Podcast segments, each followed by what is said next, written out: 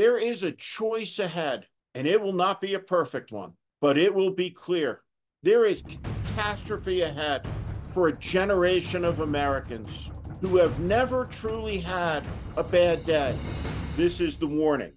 And there are 267 days until the presidential election that will decide America's future. This past Super Bowl weekend, Donald Trump held a political rally. It was a deranged affair.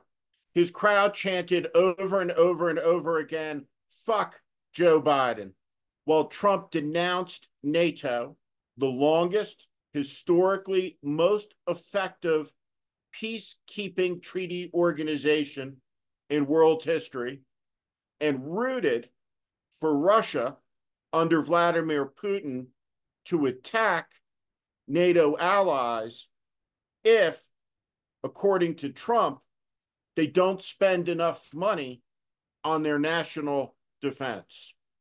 Full stop. This edition of The Warning will be a bit of a history lesson about NATO. What is it, and why does it matter to you? Well, first, think about the Super Bowl yesterday. Look at these pictures from the halftime show or the post game championship celebration. This is what a free society looks like. Or you could look at a soccer match in Paris or London or Berlin or anywhere across the free nations of Europe. This is what a slave society looks like. This is North Korea. This is a place where there is no freedom, where there is a cult of personality that controls everything. And there are other lesser examples where people can't sing or dance, where women are beaten because they won't wear a cover over their head or stoned to death by male relatives with impunity. There are places where speaking against the leader gets you killed, poisoned, thrown out a window, or locked up. The free societies of Earth came very, very close to losing their freedom within a human lifetime in a terrible, terrible war that was fought all over the world. It killed so many people that historians argue what the number was. Did the Russians lose 40 million, 30 million, 28 million people? Nobody really knows for sure. What everybody knew by the time the Second World War ended was that civilization itself had come to the edge of collapse at the dawn of a new age where human beings possessed the power of the gods, the ability to extinguish societies that were built in thousands of years, a blinding light that prefaces the mushroom cloud. In that era, political leaders understood their business was life and death. They understood the seriousness of the times but so did the citizens of the United States. The men and women who survived the war, who fought in the war, who lost a brother in the war, a father in the war, a friend in the war. There was no place in America that was untouched by the sacrifices and the total whole society commitment it took to keep slavery, fascism, Nazism from consuming the whole world. And so in victory, a great alliance was formed. And the first commander of the NATO alliance was an American, general of the army, the former supreme allied commander of the Allied Expeditionary Forces, Dwight David Eisenhower. Here's what Eisenhower, as president, said in 1958 at the first meeting of NATO where heads of government came. And the former supreme commander who accepted the German surrender on VE Day, the man who first commanded NATO and was now commander in chief of the armed forces of the United States, said this I'm here to continue with you NATO's work for a just peace. This meeting is unique in NATO history. For the first time, it is attended by heads of governments. We meet not under a chilling fear that each nation among us, acting separately and alone, might fail to match the aggressive power that could be brought against any. That was once true. We meet not in any dreadful knowledge that our cities are again by conflict, scarred, and painfully marked, our economy strained, our people worn from a war against totalitarianism. Again, that was once true. Most certainly, we do not meet in a mood of nationalistic self assertion, pursuing selfish interests at the expense of our sister nations. That has never been true of NATO. We are here to rededicate ourselves to the task of dispelling the shadows that are being cast upon the free world. We are here to take store of our great assets in men, in minds, and in materials. We are here to find ways and means to apply our undoubted strengths to the building of an ample and safer home for mankind here on earth. This is a time for greatness. But what was it that Eisenhower was talking about? What is NATO, the North Atlantic Treaty Organization? What does it stand for? Well, it's a military alliance. And let's read from its charter. The parties to this treaty reaffirm their faith in the purposes and principles of the Charter of the United Nations and their desire to live in peace with all peoples and all governments. They are determined to safeguard the freedom, common heritage, and civilization of their peoples, founded on the principles of democracy, individual liberty, and the rule of law. They seek to promote stability and well being in the North Atlantic area they are resolved to unite their efforts for collective defense and for the preservation of peace and security. They therefore agree to this North Atlantic Treaty. The NATO nations comprise almost half of the world's GDP.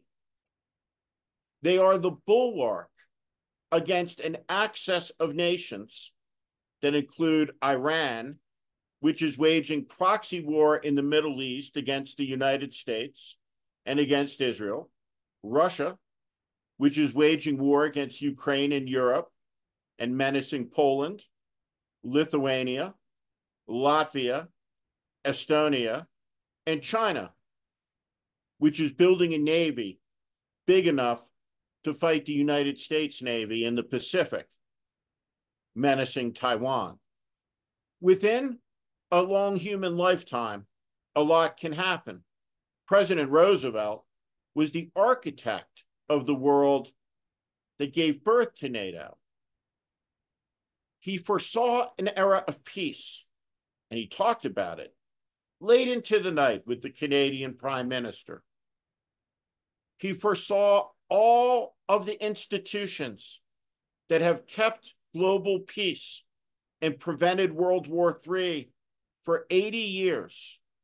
He talked about the institutions that he foresaw coming into being that have preserved global peace and prevented World War III for 80 years, that Donald Trump routinely trashes and diminishes and threatens.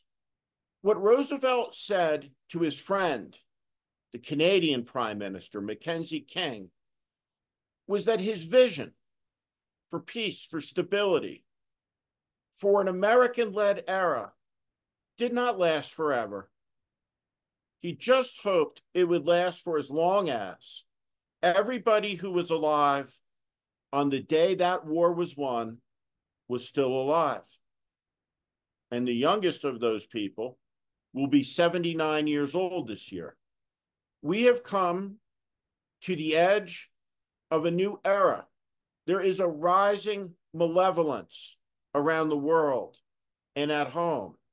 And when you look at these pictures from Las Vegas, from the Super Bowl, the joy in Kansas City.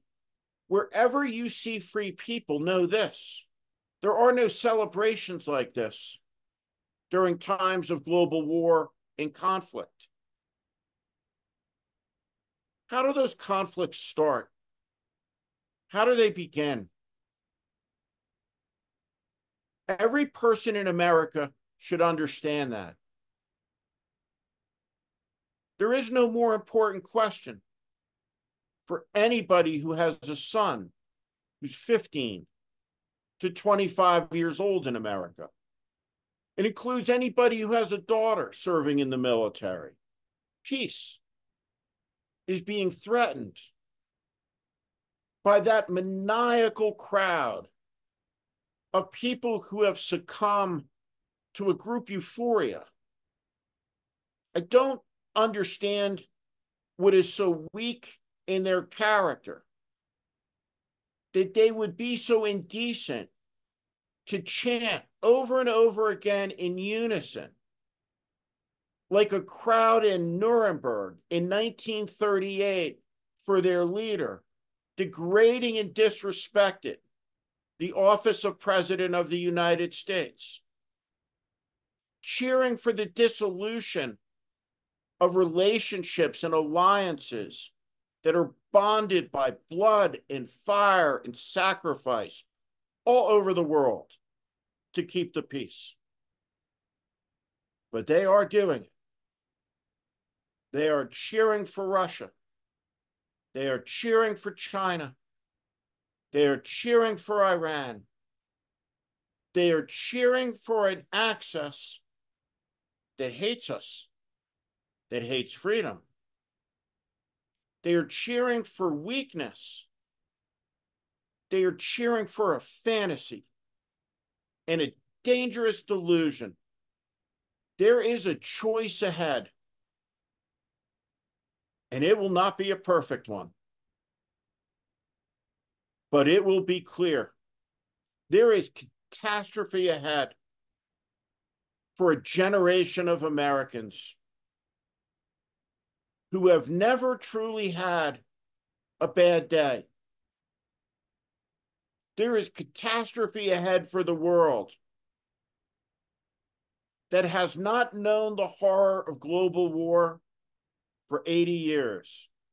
But there is a poison bubbling to the surface that is the opposite of patriotism. It is nationalism nationalism is rising in America, in France, in Germany. And it will weaken an alliance that saved the world for 80 years. And there's something important to remember 267 days before the choice. Every century in human history has been deadlier than the last. The 17th was deadlier than the 16th. The 19th, deadlier than the 18th. And in the 20th century, killing became wholesale industrialized. There were weapons that could destroy cities in an instant, built over eons.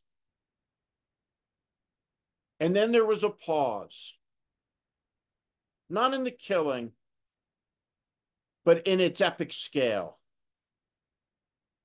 And that pause has lasted for 80 years, in part because of NATO.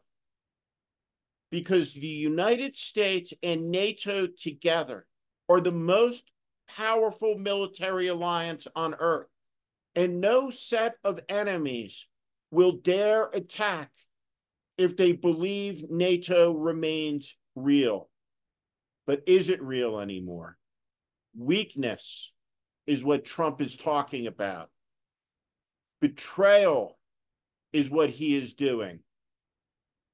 Betraying our values, betraying our history, betraying our ideals, like he betrayed his oath, like he betrayed the Constitution of the United States, like he betrayed every single American, born and unborn, every American who has ever lived from the very first who were born at the moment of our independence. NATO makes us strong. Trump makes us weak. Weakness brings danger, and danger brings death in the real world. This is fundamental to citizenship. And when you look at that crowd cheering Trump, understand the magnitude of both its danger and its disgrace. Do not be angry at those people.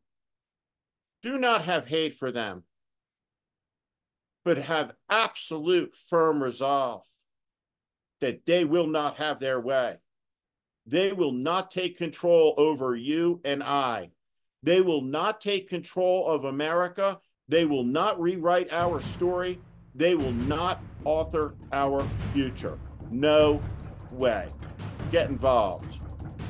267 days to go. Thank you for listening to my political commentary. If you like what you heard today, please also consider subscribing to The Warning daily newsletter on Substack. Our democracy hangs in the balance. The 2024 presidential election is the most consequential in America's history. It's not hyperbole, it's a fact. That is why the mission of The Warning with Steve Schmidt is to help readers orient to the currents that are shaping our times and the unseen forces driving politics that are very rarely discussed on cable news. Please sign up at Steve Schmidt, S T E V E S C H M I D T dot substack dot com. Again, Steve Schmidt dot substack dot com or at the link in the show notes section below. Thank you to each and every one of you for listening and watching.